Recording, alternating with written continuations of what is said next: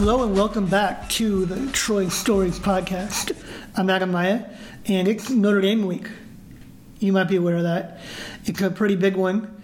Been looking forward to it for a while. I actually have not been back to South Bend since 2005. That is the only time that I went to this game. But I felt like it was time to go back. And uh, I am joined now by a special guest who you are aware of, you're familiar with. You know his work from The Athletic. I'm talking about Antonio Morales. Antonio, how you doing? Good, man. It's time for you to go to South Bend for another uh, fourth and nine type game, huh? Yeah, I, w- I was there for all that. Uh, I think we might get a good game. I don't know. We'll, we'll talk about that in a moment. But first, I want to talk about you and your story on Markese Stepp. And if you have not read this as you listen, please stop what you're doing. I don't care if you're in the car. I don't care where you're at. All right. I want you to just put the world on pause, like Saved by the Bell, and go online. And if you're not a subscriber to Athletic, then you should probably do that because I don't know how else you would read it unless you have a direct contact with Antonio. He hooked me up with a PDF. Don't tell anyone. Don't tell his bosses. Uh, otherwise, you're going to need to subscribe but this story is worth your subscription. And Antonio does great work otherwise anyway. But a really special story about Markese Stepp and a special bond that he formed with a young boy uh, in the last few years. Tell us the story, Antonio. Uh, it, I was reporting on a story last week.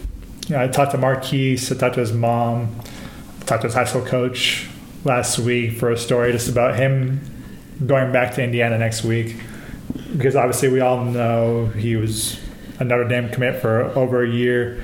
He recruited a lot of guys to Notre Dame. When I was reading, people were talking about how how big of a recruiter he was for them in the 2018 recruiting cycle. He's from Indianapolis. Yeah, he was like I think he was the first running back they offered in the class, and him and Phil Jurkovec, their sophomore quarterback, were the first two commits in the class. And like you said, he's from Indianapolis.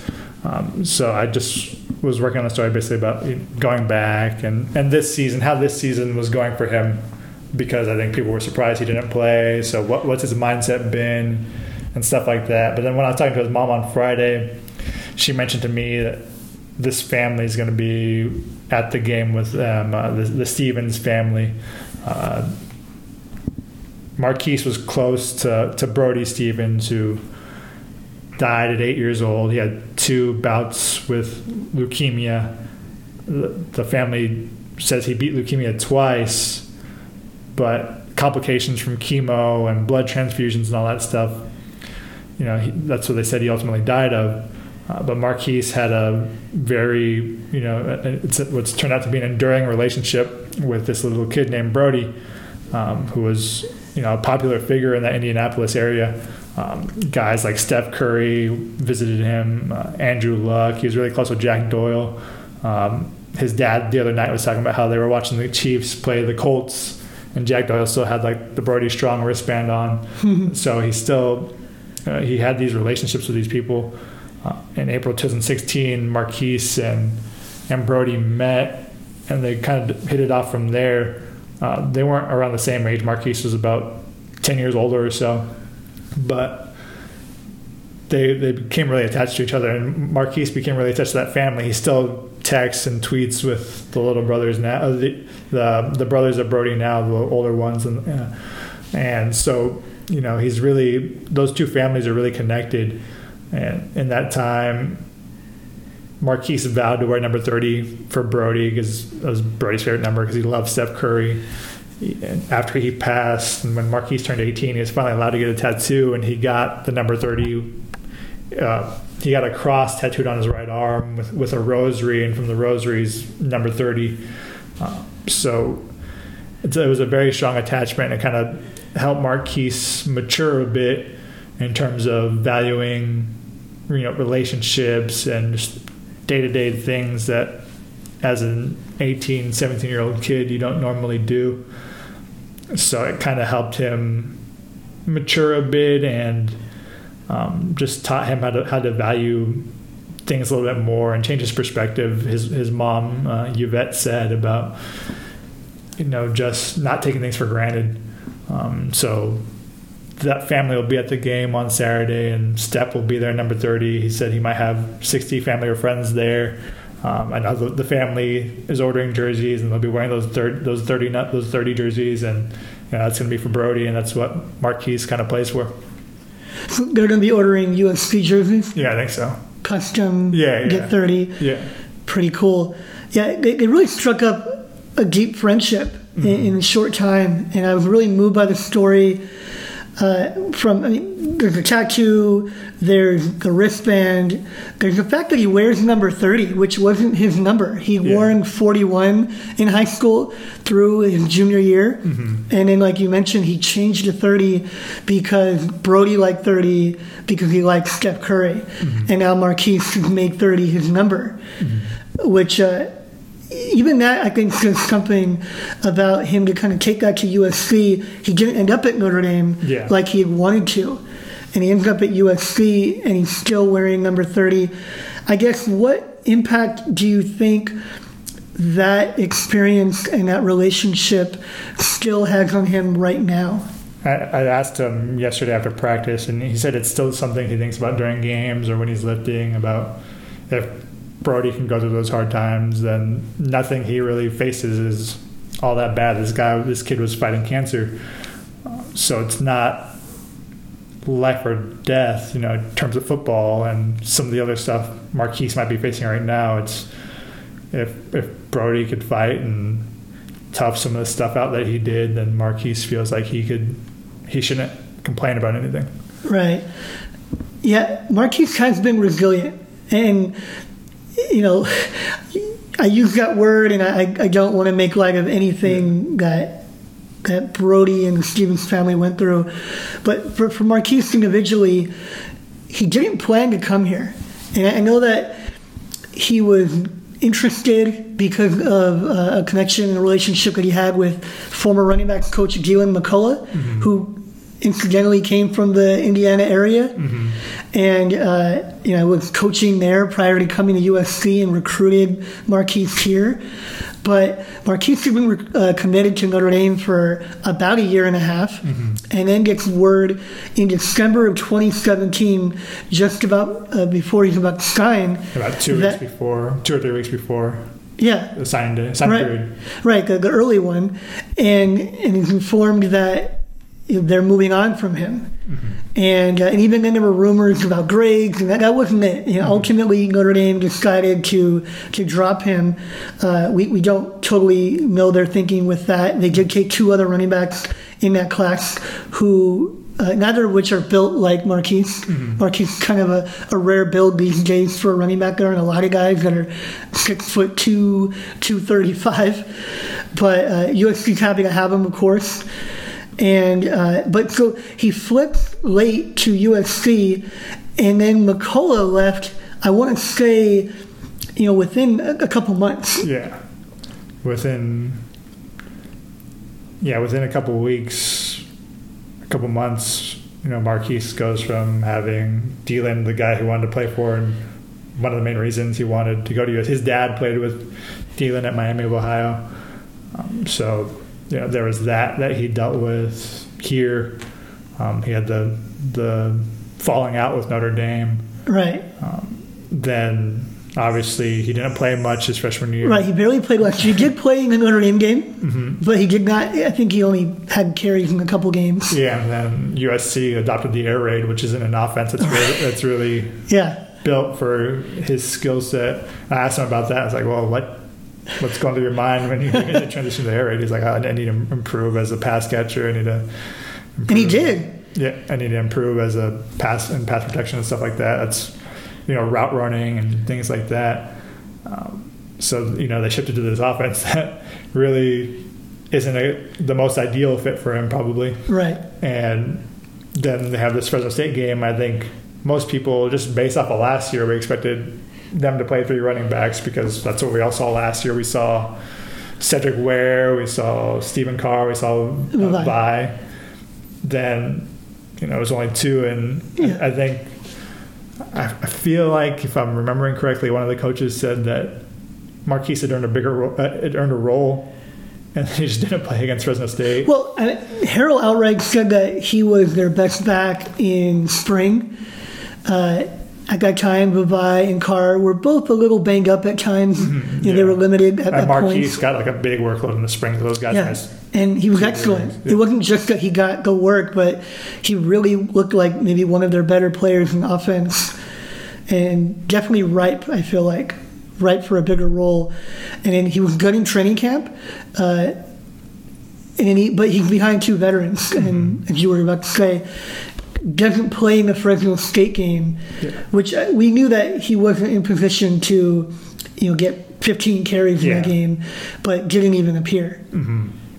And I asked him about it, and he was like, "Yeah, that was tough. It was extremely hard. You know, when you're a competitor, it's that's going to be a tough situation when you feel like you can help the team." And then I asked his mom, and his mom was like, "Yeah, that was difficult for all of us. It was.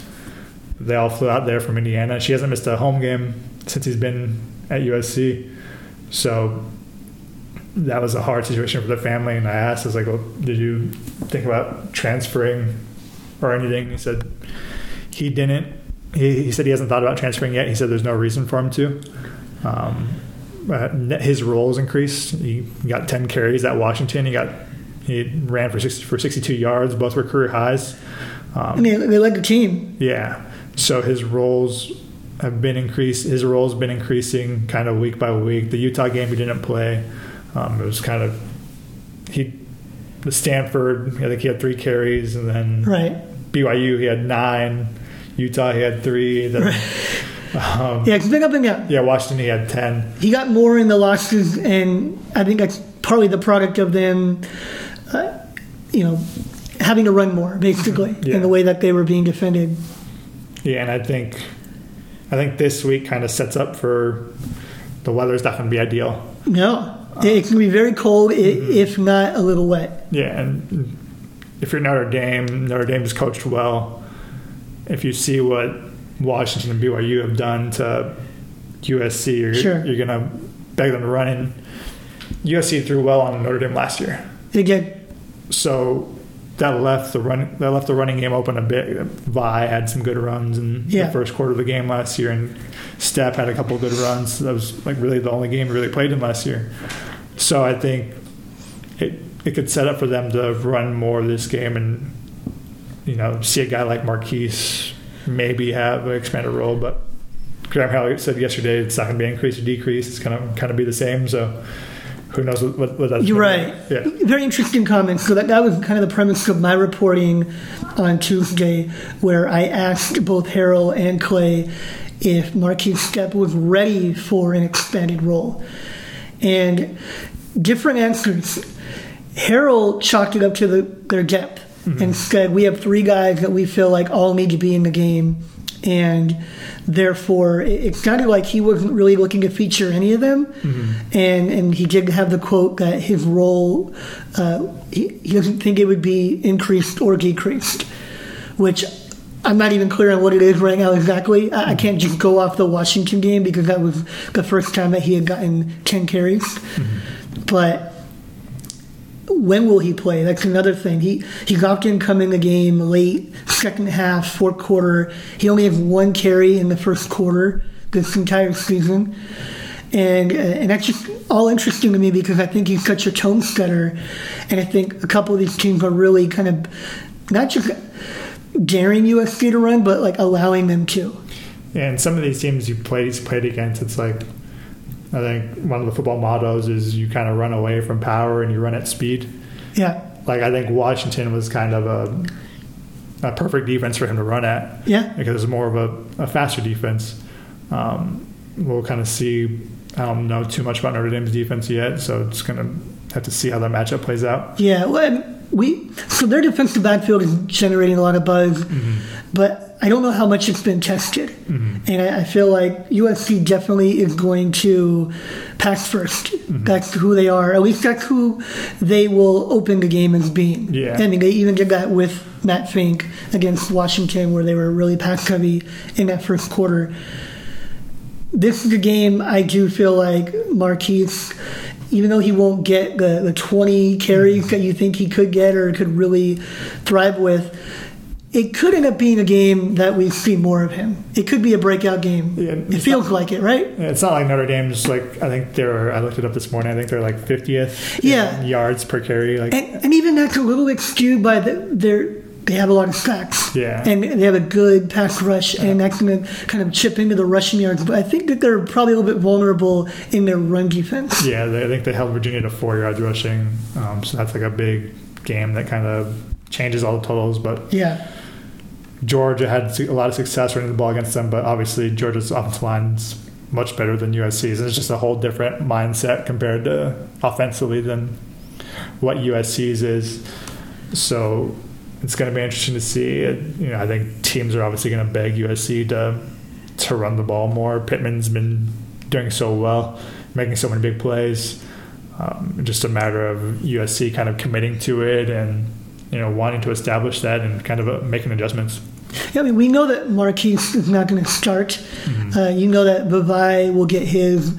Uh, he's gotten the most carries in every game, although in the Washington game, both him and Markese each had 10. And I think that was really because Markese kind of demonstrated that he was the hot hand and needed to play more.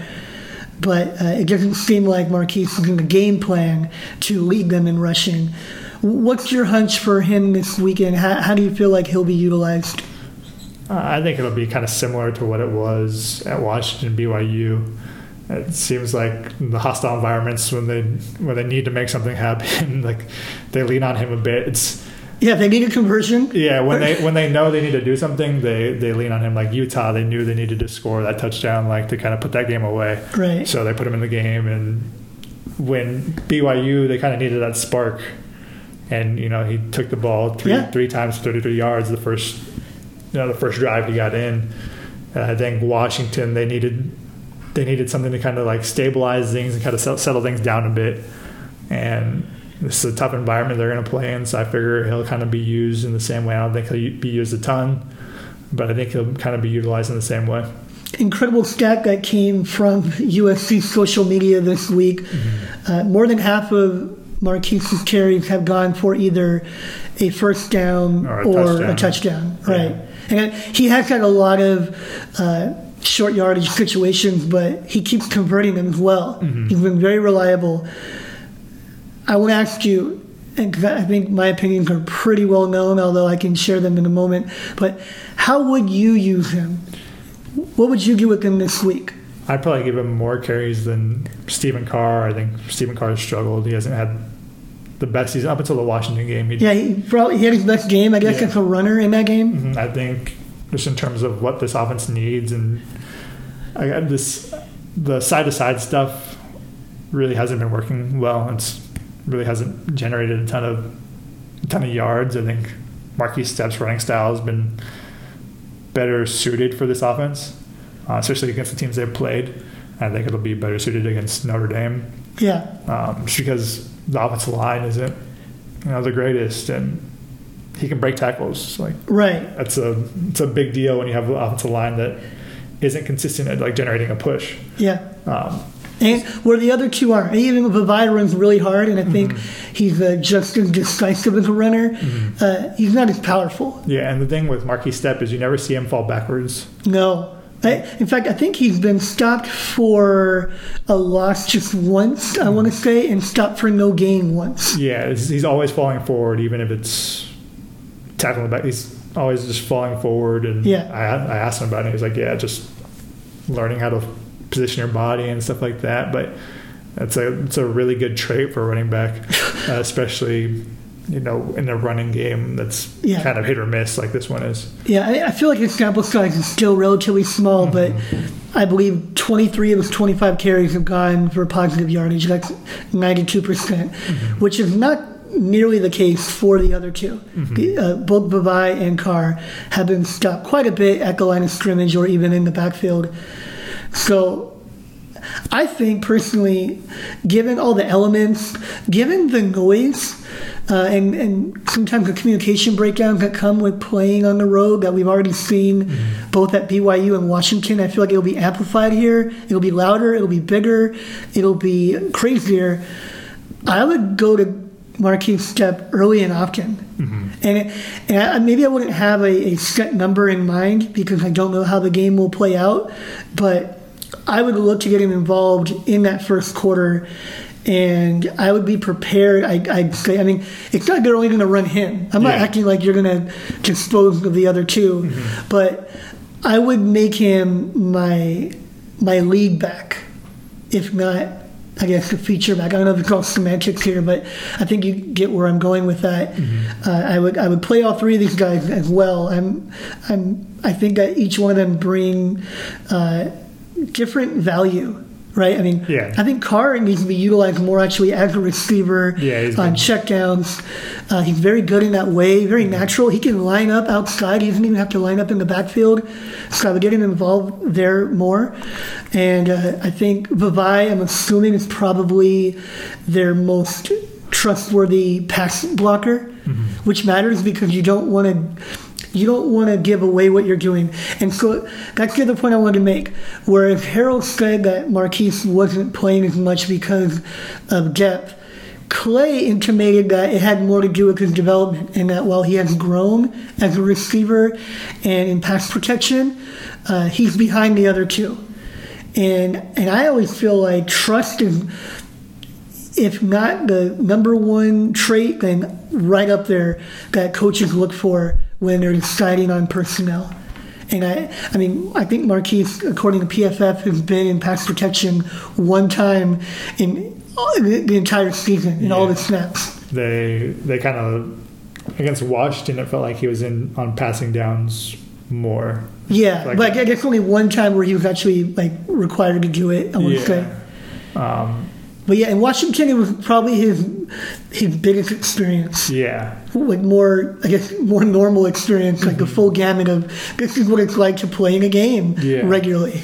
But with when you, when you talk about Harrell and Helton, I, I feel like Graham's the more straightforward one Yeah, in terms of giving you answers and you know what's how he really feels. Um, but he, but he didn't say that he wasn't uh, capable or prepared. yeah, I, I mean, I asked that directly, and I agree with you uh, in terms of the way that they talk. Where, but Helton was actually the one that kind of he not that he was making a critique, but he did allude to the fact that He Markese grow in these is developing, Yeah. and that's why we haven't seen him more. Mm-hmm. But, but what do you think? Do you think it's just that they think he's a number three guy, or that he's not ready for as big of a role? I wouldn't say it's a number three guy. I think it's just the the veterans are ahead of them, and they like those Like, guys. I guess number three in terms of how you know they're going to use them. Yeah, just I think they like the pass catching ability of the other guys better than Yeah, Markese and like you said, Vi and pass protection. Um, and Stephen Carr is just a more dyna- the most dynamic receiver of, of the three. sure. Um, I think that's kind of what they weigh more um, in terms of splitting up that rotation time. Obviously, in the, the limited carries that Stepp's got, he's made he's made the most of them. He's Yeah. He's been their most productive runner. and he's I think he's averaging like six point three yards per carry on Yeah. twenty five carries. Um, so he's made the most of his opportunities. So we'll see how many more he actually gets as as the weeks progress. I, kind of feel like they overvalue that pass catching, given that they're not really throwing to the backs that much. And like I, I said, you could probably emphasize it more with Carr than they even have.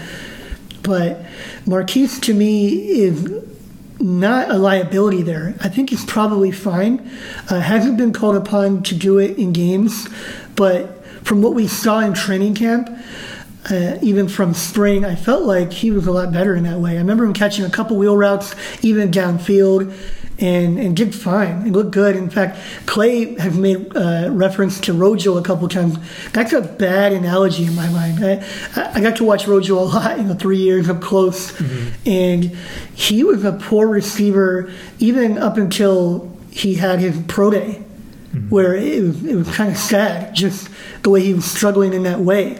And it was evident that as hard as he had worked, it just would never be natural for him and never comfortable and really just something that you wouldn't want to do at all with him. And even so, they, they finally, I think, came to their senses with Rojo and made him a feature back despite his limitations.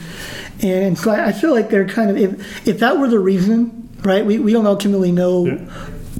the, the exact reason why he can play more. But if that were it, I think then they're uh, they're misjudging his ability in that way, and I think uh, just misusing him because even if you don't want to throw him the ball, well, just get the ball in his hands, ha- hand out the ball to him for all the reasons that we mentioned.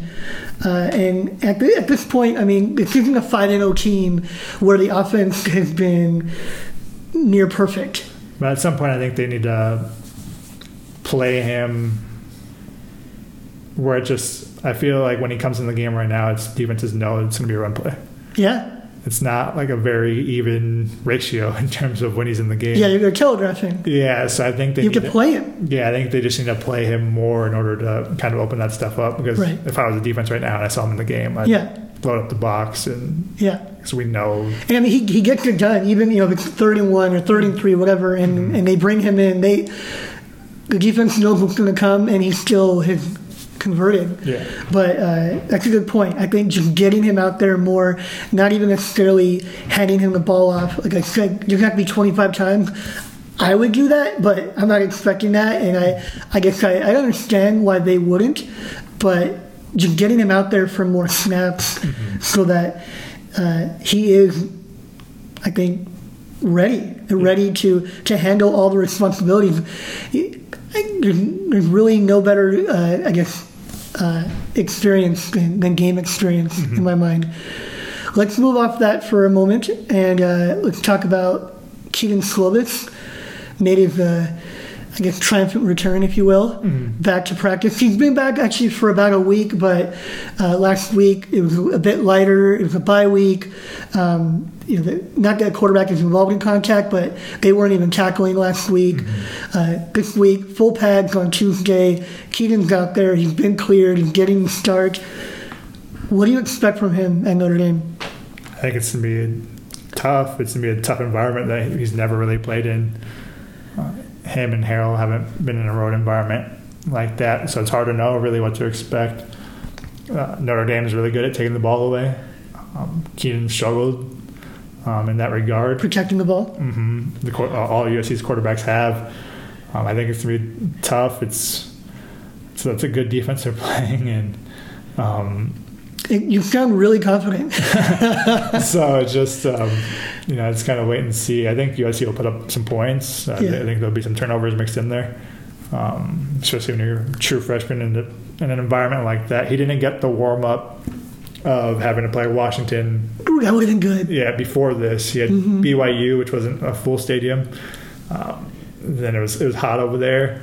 Um, the weather at Washington will probably mimic a little bit more what they'll see at Notre Dame this weekend. Yeah. Um, Well, I mean, it will be even colder, but yeah. yeah, yeah. Um, so that I just think that Washington game, you know, he couldn't help getting cussed, but that would have been a really good warm up for him for for a game like Notre Dame. Yeah, and, and it, as you say that, it really speaks to the fact that we we don't really know what to expect. Uh, not because we're trying to hedge here, but because he's only played ten quarters. Yeah, He's played one full road game Mm-hmm. and one and a half home games. yeah. And they I kind mean- they kind of like shut down the, the offense like in the fourth quarter of Fresno State. Fresno or, State. Yeah, and he played the Stanford game. Yeah. And he played two plays versus Utah. You could throw them away. Mm-hmm. And that, that first two quarters versus Fresno State, when they were holding a lead, I don't think those were very informative. yeah. He just got two games, mm-hmm. one on the road, one at home. They were pretty different, although his accuracy was good in both. But the Stanford game, I mean, obviously he, he didn't have any interceptions. Mm-hmm. BYU, he had three. Uh, so it's hard to make a prediction. I'd like to think that he'll play well because I think he's really good, mm-hmm. and I think that he's the type of player that not not nothing's linear here, but every experience is going to really matter for him, mm-hmm. and I think more often than not he's going to play well. Yeah, I- just think the rough thing was like he's missed. He hasn't played in three weeks, yeah. and those are reps that are In really a month. I mean, yeah. you just count two plays versus Utah, or Yeah. discard them rather. Yeah. It's been a month since that BYU game. hmm So I just it's a, just a tough thing to ask your true freshman to go in there and win when he hasn't played in three weeks, and he didn't really do anything physically and like that were that was heavier until this week. Um, so I think it's a it's just a tough ask. Now, he does have the personnel, you, you would say, hmm. to to do well, and a lot of a lot has been made about how USC Notre Dame played last year, and you know, people want to look at especially the first half mm-hmm. in that game where it was kind of a it wasn't the air raid, right? I mean, that, that wasn't Yeah. what, what Helton and Tee Martin were doing, but they were airing it out. Mm-hmm. And they were really successful, and they were basically, their efforts were spoiled by a couple fumbles. Uh, USC only scored 10 points in that first half, despite the fact that JT threw for, I believe, nearly 250 yards. Yeah, they had like a, a red zone turnover, and then Pittman fumbled in Notre Dame territory while they were driving. Right.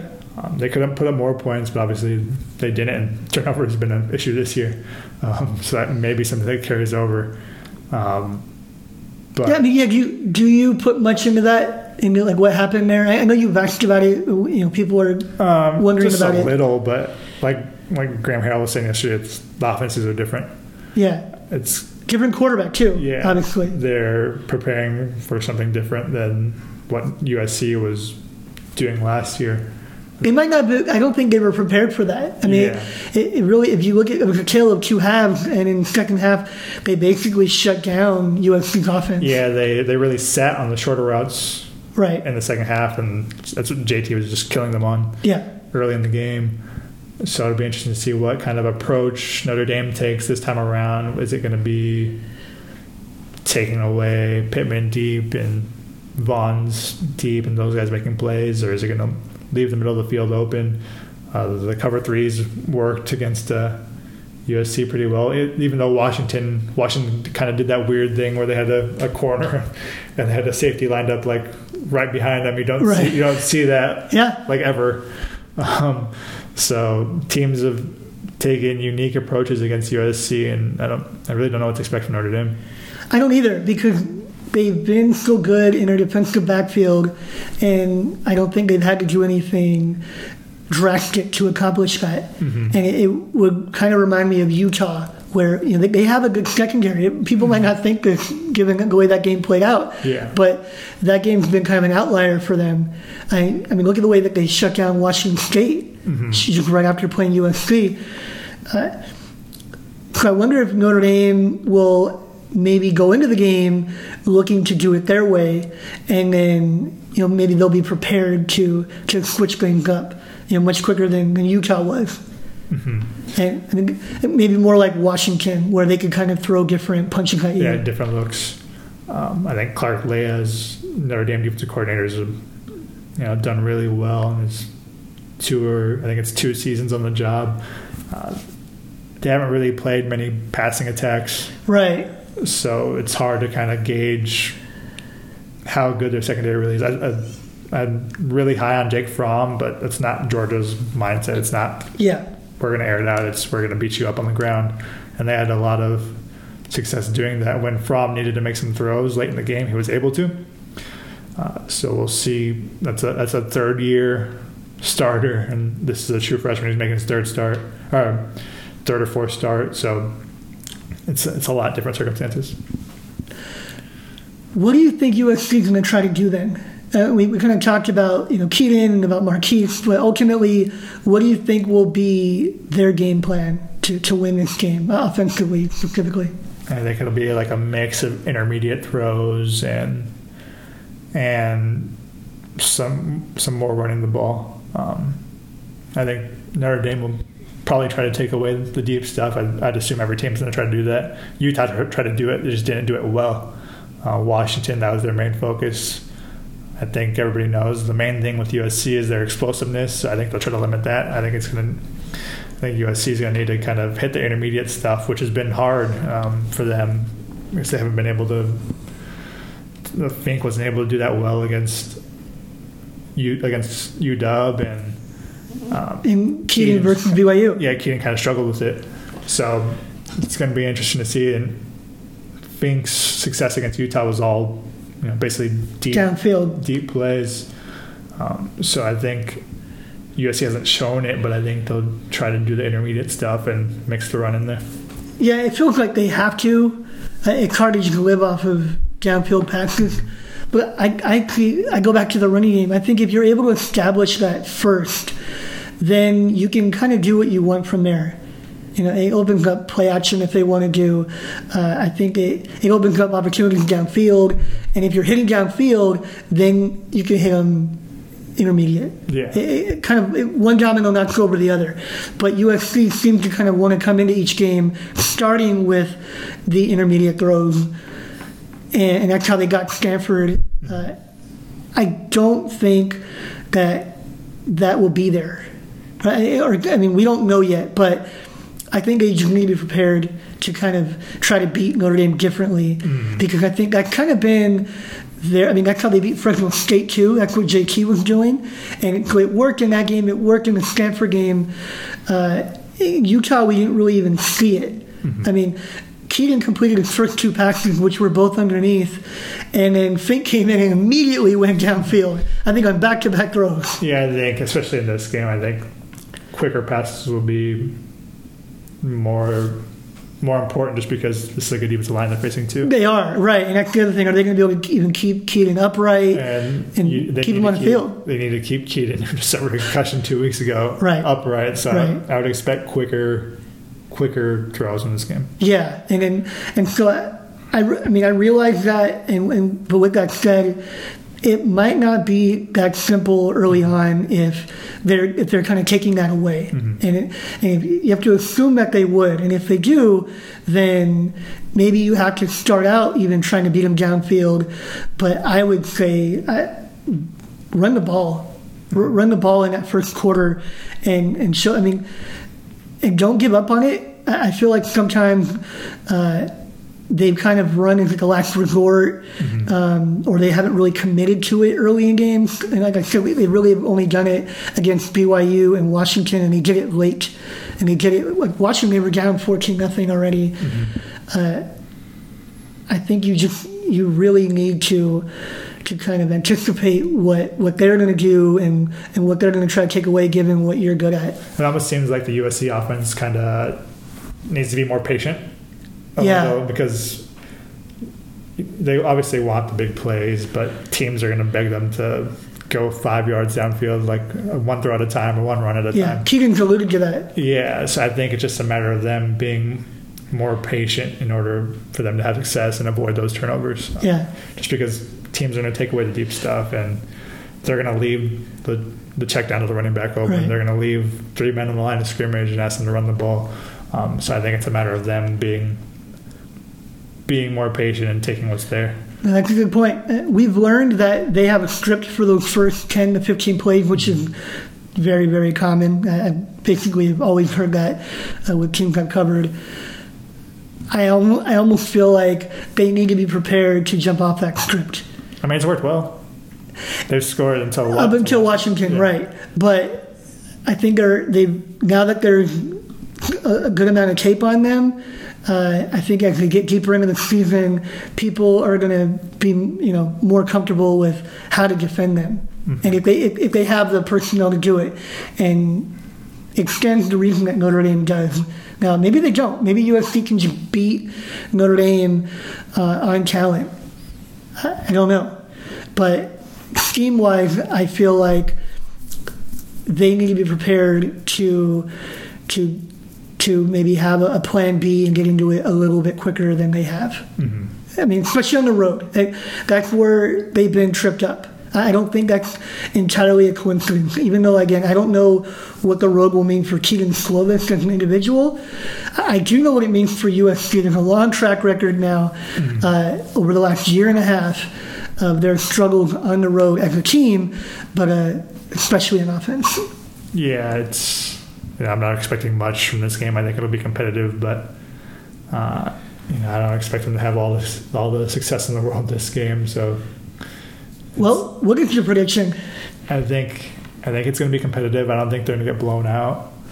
I just don't think the the defensive line. I think the defensive line is good enough to where this team's not going to really get blown out. Teams might have success on the edges and stuff like that, but I don't think anybody's just going to kind of obliterate them like Notre Dame did two years ago. Yeah, I, I think they're physical enough to kind of handle it. Uh, I think, you know, they, they're obviously a flawed team. Uh, they make a lot of mistakes. Uh, if, I had to, if I had to peg it, I would say like 34 24 Notre Dame. Okay.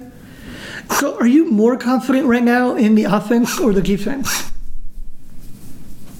Or I'm, is I'm it not, kind of about the not- same? I'm not very high on the defense. I just haven't been. I just think they're they're just really they're just really undisciplined and, like they, they don't contain the edges well. Uh, uh, they don't tackle well. Um, they just you know there's a lot of stuff they can fix. I know I know some people have been like uh, the, the offense is a disaster, but they've had three different quarterbacks in five games. Right. Well, people think that the defense is a disaster, apparently, too. um, like, like I said, we know what the defense is going to give them every game. We've talked about this before. It's going to be like somewhere between 24 to 31 points. It's a matter of if the offense uh, scores more. Um, right now, I think the defense played well against Washington, but like I told you, like I wasn't high on Jacob Eason, so so um, You know, you're right. So Stanford is the low, right? 20? yeah. Yeah, Stanford's low because Fresno scored 23, And then BYU's the high at 30? 30. Um, So it's between 20 and 30 all five games. I hadn't even thought about that. So it's you, you know See, the Washington game, I, I don't mean to interrupt you here, but I think they played really well. They had, they obviously had a really bad play, but they were dealing with a short field a lot of that game, Mm-hmm. and they were dealing with an inept offense for a lot of it. it's it's it's tough because you're you're judging the the defense against like a, a Matt Fink led offense, and I think it, I think a Kedon Slovis offense is better than the Matt Fink one. So it's you know right now I think it's I think the defense would be the bigger concern coming into this game. I think they're still going to score points. I think the offense is still going to score points. Just a matter of how many and if the defense can get enough stops. So bigger concern defense, but more question offense. Yeah, just because Kedon hasn't played in Yeah. nearly a month, um, and he's never been in an environment like this. Yeah, Um, and we uh, we ultimately don't know how much they'll actually run the ball. mhm, And I mean, even when they've run the ball well, I feel like they haven't run the ball enough. mhm. Um, you know, they haven't been. It's not something they're really uber committed to, Yeah. um, but you know, it's uh, there's a lot of questions on both sides of the ball. All right. Well, I'm going to give you my prediction. I've been tempted to go with USC. I think because I just believe in a lot of their players, but I wouldn't be willing to put money on it. And so, Yeah. with any prediction, it's kind of like my my cardinal rule that I mm-hmm. give publicly. If, if I wouldn't bet on it, then I'm not going to tell you that I think they're going to win. Mm-hmm. But I do think that this game has a good chance of being very competitive, and final scores can can be misleading. Yeah, but I think we're going to get something in the the spirit of a 34-27 type game, like a one possession game, uh, or you know seven to ten points. Yeah, um, yeah. I don't think I don't think they're gonna get blown out. This team plays harder than last year's team did. It's just better though. Yeah, It- yeah, it- I mean, just- yeah, it plays harder, but it's, it's just a better team. talent. Yeah, it's a it's a higher ceiling for this year's team. Yeah. those 2018 guys. That Like 2018 team could have not won this game. yeah, this team can win this game. I know that they're big underdogs. Uh, I don't view them as being, you know, two touchdowns worse than Notre Dame, but it, it is going to be difficult. yeah. It seems like this team always just has a puncher's chance. Yeah, if they were playing at home, I, I, I probably would pick them. Put it that way. Yeah, this team just always seems like it has a puncher's chance. As in last year, like they went to Utah, we knew they weren't going to win that game. Yeah, right. Um, They, in fact, they they did play Notre Dame better than I thought they would. Yeah, but I just same. knew they wouldn't win. yeah, exactly. You knew something would happen in the second half to where the offense would slow down, and it just seemed like they had a puncher. They they have a puncher's chance against everybody this year. Last year was more predictable. Yeah. All right. Well, uh, that does it. Uh, thank you for joining us here on Choice Stories. And like I said at the top, be sure to check out Antonio Morales' work at The Athletic. You can check out my work at Sports Illustrated. The new URL there is si.com slash college slash USC. And uh, I have a lot of coverage uh, already on this game and a lot more coming. So please uh, be sure to, to jump on the site and uh, enjoy. I'll talk to you next time.